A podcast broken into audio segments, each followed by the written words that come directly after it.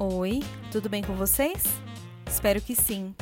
Eu sou Gisele Alexandre e você está ouvindo Manda Notícias, um projeto de jornalismo criado para enfrentamento da Covid-19.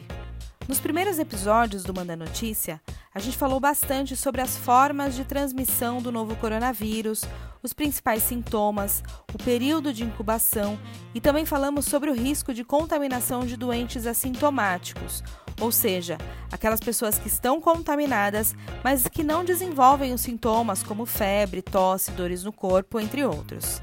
Se você quiser rever esses conteúdos, acesse o Manda Notícias no Spotify ou vá lá na nossa página no Facebook.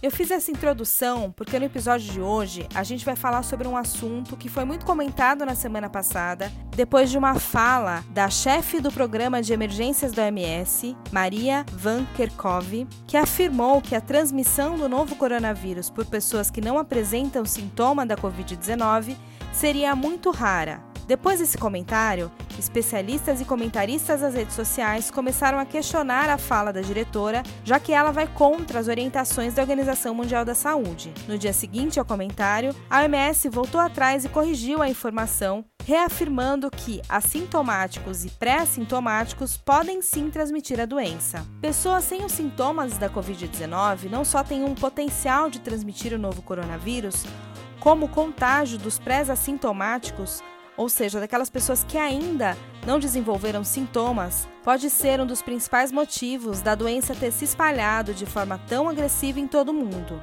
Essa é a conclusão do estudo mais completo sobre o assunto até o momento, publicado no dia 3 de junho na revista americana Annals of Internal Medicine. Os autores desse estudo concluíram que portadores assintomáticos representam entre 40 e 45% das infecções pelo novo coronavírus e que estes têm o potencial de transmitir o vírus para outras pessoas por um período de cerca de 14 dias. Em algumas análises, a carga viral, que é a quantidade de vírus presente no sangue do paciente, naquelas pessoas que não têm os sintomas, foi parecido a dos que ficaram doentes, apontando assim a possibilidade de ambos terem a mesma capacidade de transmissão. Dessa forma, apesar da confusão, pesquisadores e entidades mantêm a recomendação de que hábitos de higiene o uso de máscara e o distanciamento social são medidas essenciais para conter a pandemia. Eu vou ficando por aqui. Se você recebeu esse áudio de um amigo e quer ser incluído na lista de transmissão oficial,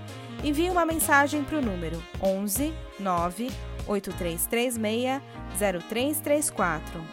Você também encontra todos os episódios no Spotify, no aplicativo Apple, na rádio Mixtura e no Facebook. É só buscar lá por Manda Notícias.